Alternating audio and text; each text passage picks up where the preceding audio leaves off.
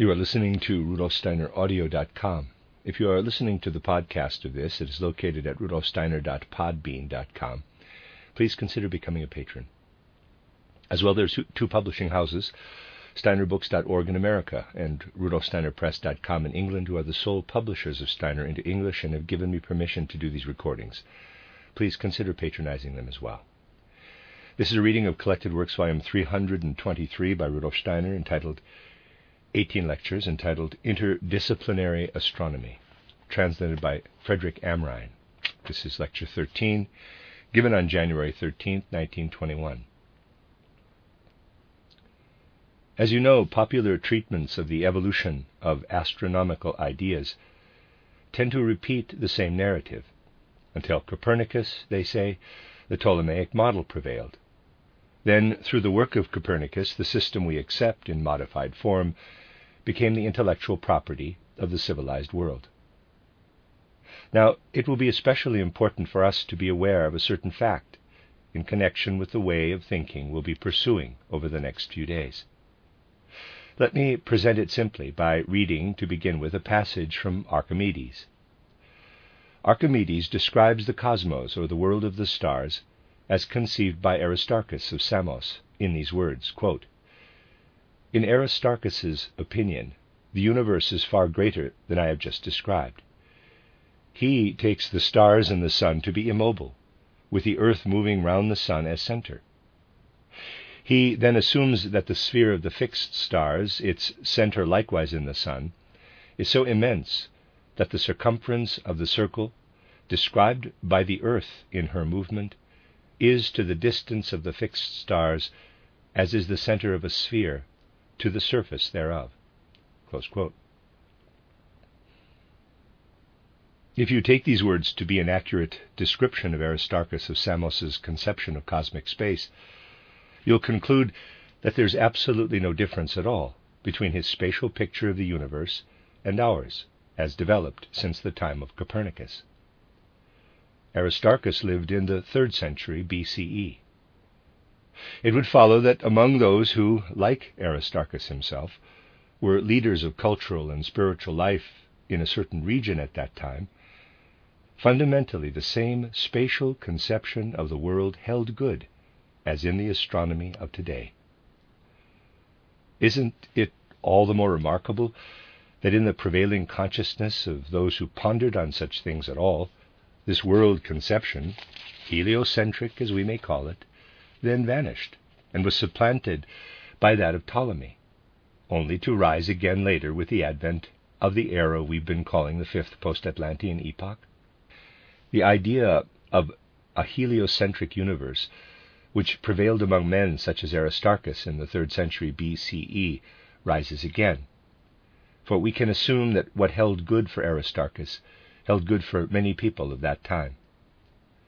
Moreover, if you're able to study the evolution of humanity's spiritual outlook, though it's difficult to prove by outer documents, the farther you go back from Aristarchus, even into even earlier times, the more you will find this heliocentric conception of the world widely recognized by those who counted in such matters. Go back into the epoch we've been calling the third post Atlantean, and it's true to say that among those who were the recognized authorities, the heliocentric conception was everywhere present. The same conception prevailed which Archimedes says was held by Aristarchus of Samos, and describes in such terms that we can scarcely distinguish it from that of our own time. Hence, we have to conclude that something rather strange happened. The heliocentric conception of the world is there in human thought. The Ptolemaic system supplants it. And in the fifth post Atlantean epoch, it's regained. Essentially, the Ptolemaic system held good for the fourth post Atlantean epoch and for that alone. There's a good reason for adducing this strange progression right after speaking yesterday of a certain, in quotes, ideal point in the evolution of the kingdoms of nature. As we shall see in due course, there is an organic relationship between these seemingly disparate facts. But first, we have to examine more closely the one adduced today. What is the essence of the Ptolemaic system? The essence of it is that Ptolemy and his followers go back again to the idea of an earth at rest, with the fixed stars and likewise the sun moving around the earth. In order to describe the movement of the planets, the apparent forms of which we have been studying, he sets forth peculiar mathematical formula. The essence of his thinking is as follows. There's figure one. Let this be the earth. Around it he conceives the heaven of fixed stars. And then he imagines the sun to be moving in an eccentric circle round the earth. The planets also move in circles, but he doesn't imagine them as moving like the sun in one single circle. That's not what he does. Rather, he assumes a point that's moving in this eccentric circle, which he calls the deferent. And he makes this point in turn the center of another circle.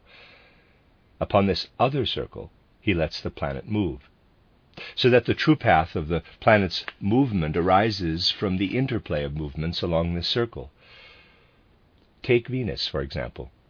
Ptolemy says that it rotates around this circle, the midpoint of which is rotating around this circle. Uh, uh readers aside, again, all referring to figure one, end of readers aside. So that the actual path of Venus would then be, as we would say, a resultant of the two movements. In order to understand the motion of Venus, we must assume these two circles, the large one called the deferent, and the small one, which would be the epicycle. Ptolemy attributes movements of this kind to Saturn, Jupiter, Mars, Venus, and Mercury, but not to the Sun. He sees the moon as moving in yet another small circle, along an epicycle of its own. These assumptions were due to the Ptolemaic astronomers having calculated the positions in the heavens occupied by the planets. And we should give them credit for having calculated very carefully.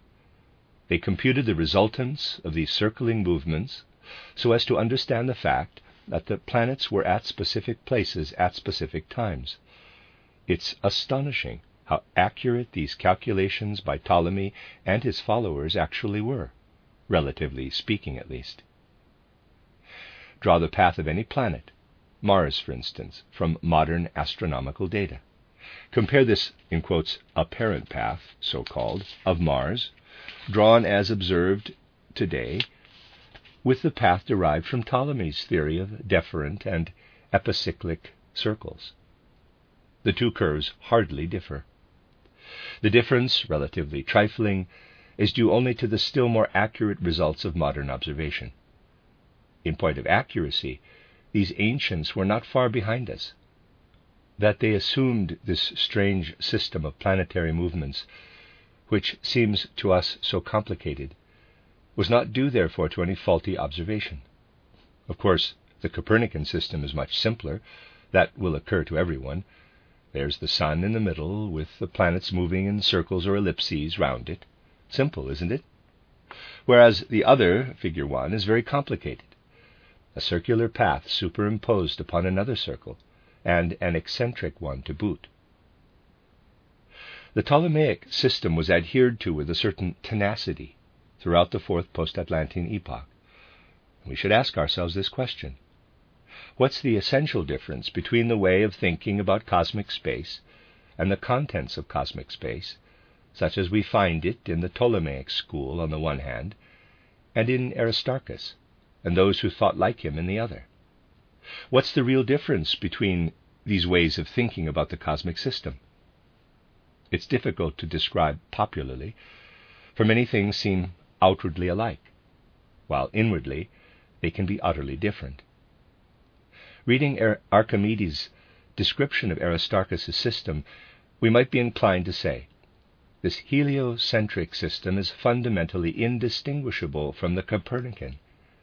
Yet, if we enter more deeply into the whole spirit of Aristarchus's worldview, we find something different after all.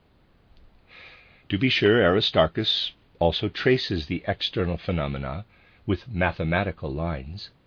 He imagines the movements of the heavenly bodies in terms of mathematical lines. The Copernicans likewise represent the motions of the celestial bodies by means of mathematical lines. Between the two, there intervenes this other system, the strange one of the Ptolemaic school. Here it can't be said that the mathematical construction coincides in the same way with what's observed. The difference in this respect is all important. In the Ptolemaic school, the mathematical construction is not based directly upon the sequence of observed points in space. Instead, it seeks to justify the phenomena by separating itself from that which is observed. It undertakes something other than merely connecting observations. And then Ptolemy found that he could understand the phenomena by developing concepts such as those just described. Suppose a modern person were to make a model of the planetary system. Somewhere she would attach the sun. Then she would string wires to represent the orbits of the planets. She would really think of them as representing the true orbits. Our modern astronomer would comprehend the various locations by way of mathematical lines, as it were. Ptolemy didn't do that. He would have had to construct his model in this fashion.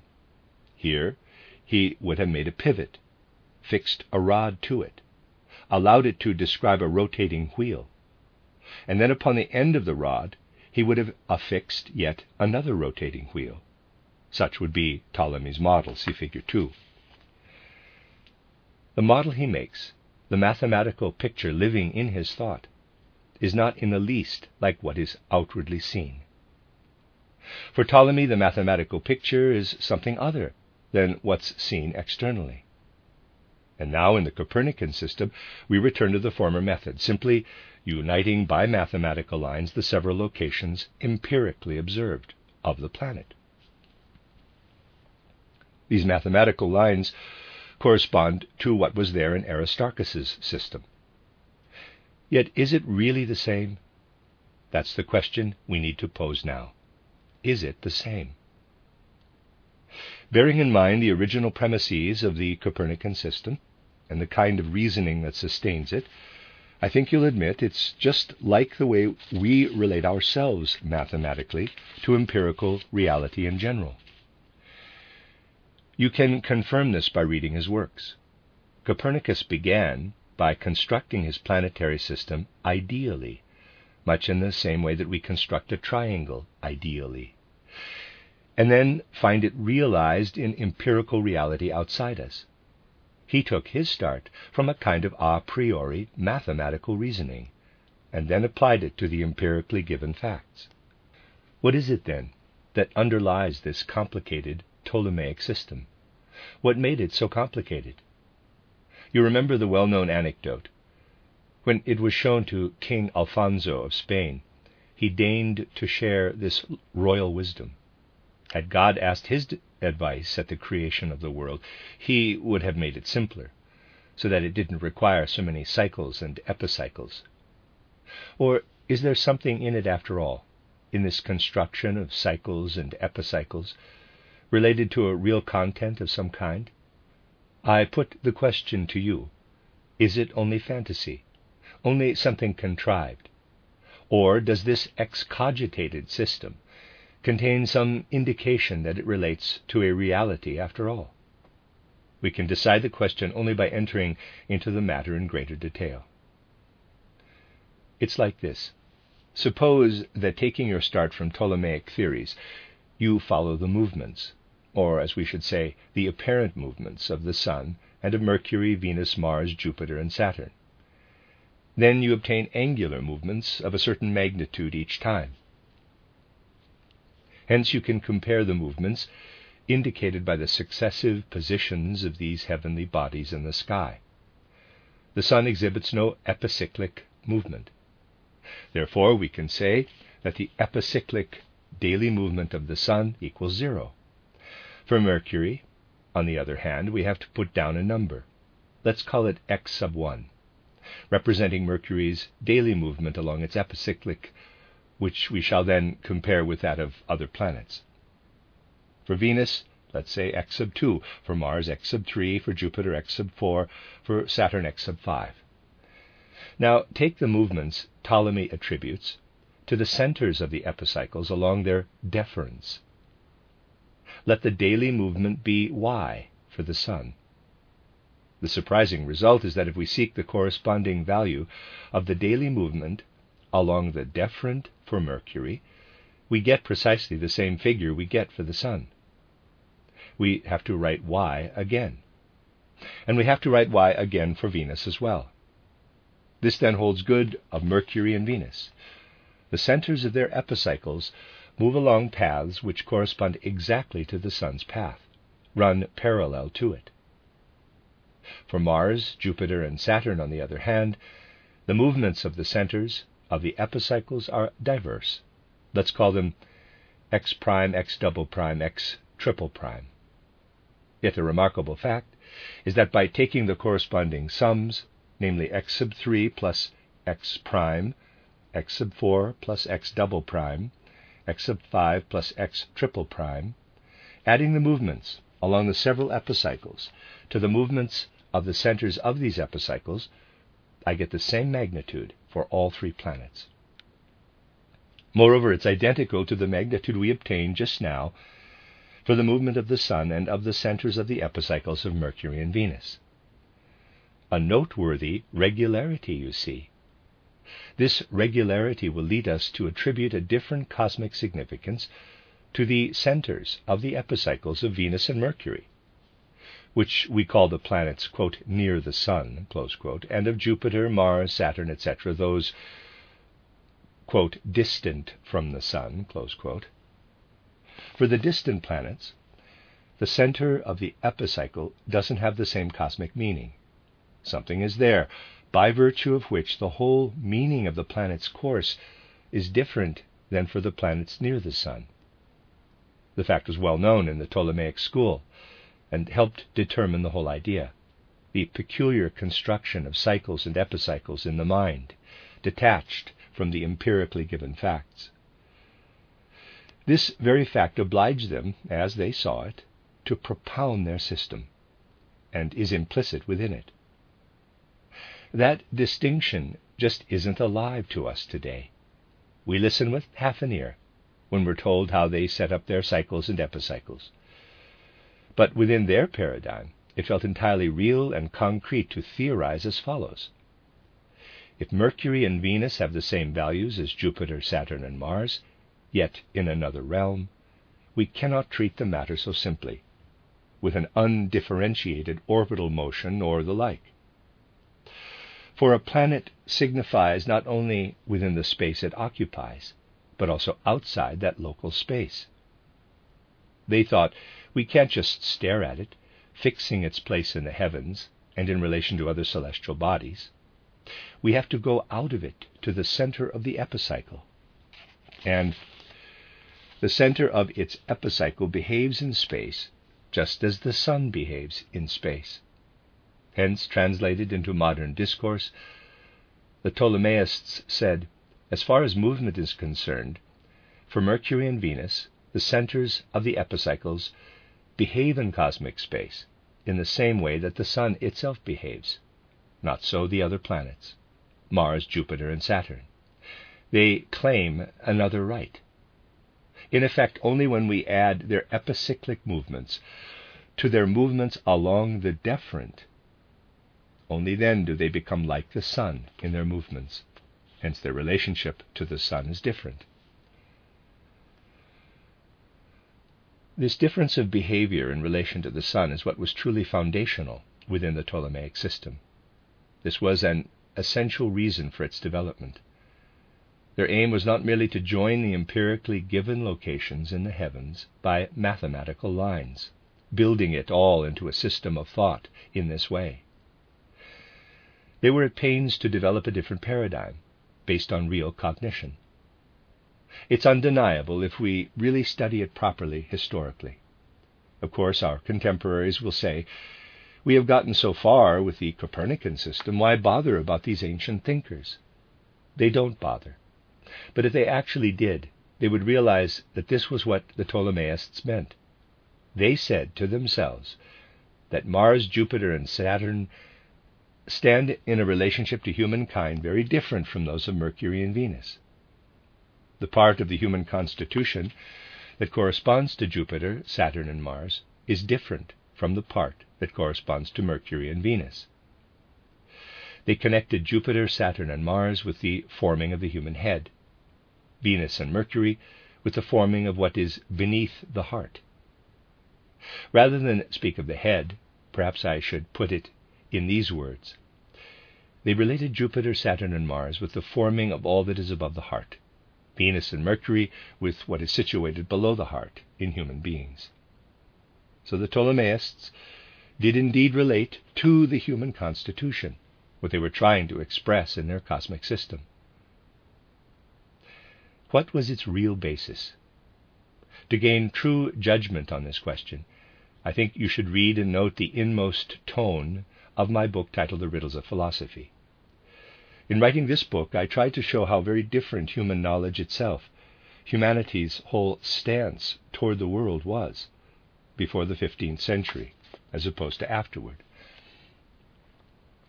The way in which we peel ourselves away from the world cognitionally arose only in the 15th century. It didn't exist before then.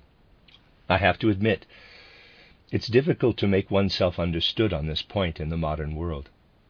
Contemporary thinkers are inclined to say, quote, I think this or that about the world. I have this or that sensory perception. In modern times, we have become terribly clever. The people of former times were simple, with many childish theories. The underlying assumption is tantamount to this. If those ancients had only tried harder, they could have become as clever as we are.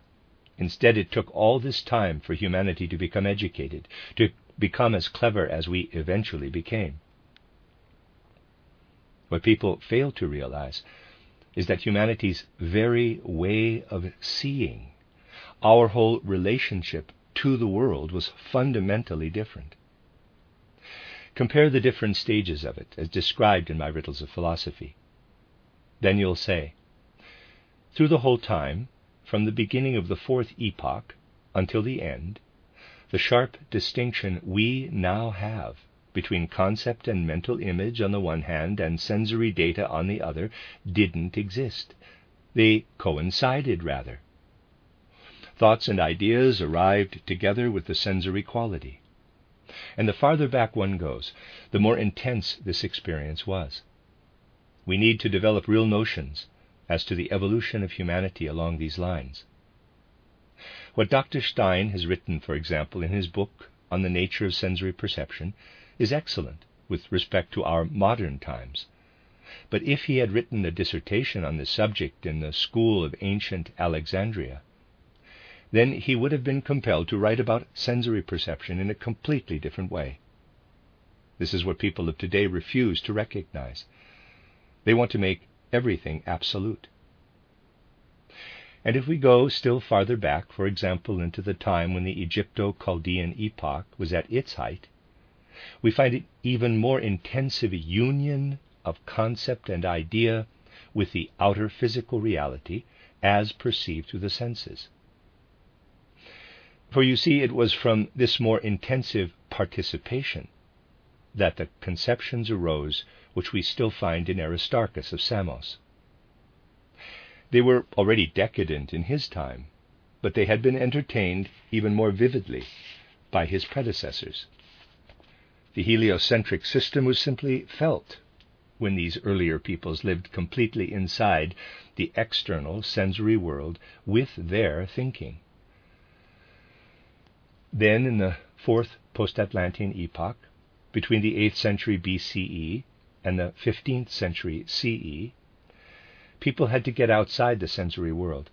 They had to break free from this symbiosis with the sensory world. In what field was it easiest to do so? Obviously, in the field where it would seem most difficult to bring the outer reality and the idea in the mind together. Here was humanity's opportunity to wrest itself away from sensory impressions with regard to its life of ideas. Only if we look at the Ptolemaic system from this angle, and we see in it an important means of educating humanity, do we recognize its true nature. The Ptolemaic system is the great school in which human thinking emancipates itself from sensory perception. When this emancipation had gone far enough, when a certain degree of the purely inner capacity of thought had been attained, then Copernicus could come forward. A little later, I may add, this attainment became even more evident, namely in Galileo and others whose mathematical thinking is in the highest degree abstract and complicated. Copernicus laid out before him the facts of which we have been speaking the observation of the equality of y at diverse points in the equation, and working backward from these mathematical results, was able to construct his cosmic system. For the Copernican system is based on these results. It represents a return from ideas abstractly conceived to the external physical world as perceived by the senses. It's extremely interesting to contemplate how it was precisely astronomical models that mediated humanity's liberation from outer reality. And the same contemplation can help to show us the right path in finding our way back. For there is a general sense in which we must return again. But how must we return? Kepler still had a feeling for it. I have often quoted his rather melodramatic assertion that he had stolen the sacred vessels of the Egyptian temples in order to bring them back again to the modern world. Kepler's planetary system, as you know, grew from a highly romantic conception of how the universe is built and he felt that a renewal of the ancient heliocentric system had been accomplished in his own. Yet the truth is, the ancient heliocentric system was derived not from a mere looking outward with the eyes, but from an inner awareness, an inner feeling of what was living in the stars. Whoever originally set up the cosmic system, making the sun the center with the earth circling round it, after the manner of Aristarchus of Samos, felt in his heart the influences of the sun. He felt in his head the influences of Jupiter, Saturn, and Mars. And he felt in his stomach and his liver and his spleen the effects of Venus and Mercury. This was a real experience. And it was out of this direct experience by the whole human constitution that this system grew. In later times, this all embracing experience was lost. Perceiving still with eyes and ears and nose, humans no longer could perceive with heart or liver. To have perception from the sun with one's heart or from Jupiter with one's nose seems like sheer madness to the people of today. Yet it's possible and it's exact and true. Moreover, it's obvious why they think it madness this intensive participation of the universe was lost over the course of time. Then Ptolemy conceived a mathematical model of the universe that still contained a little of the old feeling to begin with, but was in its essence already detached from the world. The earlier disciples of the Ptolemaic school still felt in the earliest years, though very slightly, that something different is going on with the Sun and with Jupiter, for instance. Later, they lost this feeling altogether. The Sun expresses its influence in a comparatively simple way through the heart. Jupiter feels to us like a wheel turning in our head. That's how the epicycle expresses itself. In a different sense, characterized here, see figure 1, Venus goes through beneath our heart. In later Ptolemaic times, all they retained of this was the mathematical aspect, represented in the figure of the circle, the simpler circle for the sun's path, and the more complicated constructs for the planets. Yet, in this mathematical configuration, there was at least some remnant of a relationship to human nature. Then even this was lost, and the high tide of abstraction came. Today we have to look for the way back so that we can once again establish a relation to the cosmos that proceeds from human nature as a whole. Our task is not to proceed, as Newton did, from Kepler to even greater abstractions. For Newton put abstractions in place of concreteness. He introduced mass, etc., into the equations, which was only a transliteration, a mere transformation, even though there is no empirical fact to vouch for it. We need to take the other road, whereby we enter reality even more deeply than Kepler did. And to this end, we must include in our ambit what is indeed connected with the rising and the setting of the sun, the path of the sun, and the movements of the stars across the heavens, namely, the kingdoms of external nature in all their variety of forms and kinds. Isn't it telling that we experience a sharp contrast between the so called superior and inferior planets? And then, in accordance with the heliocentric view, we place the Earth being in the middle. And isn't it really remarkable that in the same way we recognize a kind of polarity, such as we described yesterday, between minerals and plants on the one side, on one branch, and animals and humans on the other branch, on the other side? And that in drawing the two branches of the bifurcated line, we have to draw plant and mineral as extending themselves, while animals and humans have to be drawn so as to show the formative process returning back into itself. See Figure 3. Thus, we have laid out two different things. On the one hand, we laid out the paths described by the centers of the epicycles and of the points on the epicyclic circumference, revealing quite a different relationship to the Sun for the superior and inferior planets, respectively. On the other hand, we laid out the extension of the plant forming process, speeding on into the mineral, while the animal forming process turns back upon itself to become human. Parenthesis, the symbolism of our diagram is justified. As I said yesterday, to recognize it, you need only make a study of Selenka's work. Close parenthesis. We set forth these two things as problems, and then, proceeding from them, we'll try to reach a model of the universe that conforms to reality. The end of Lecture 13.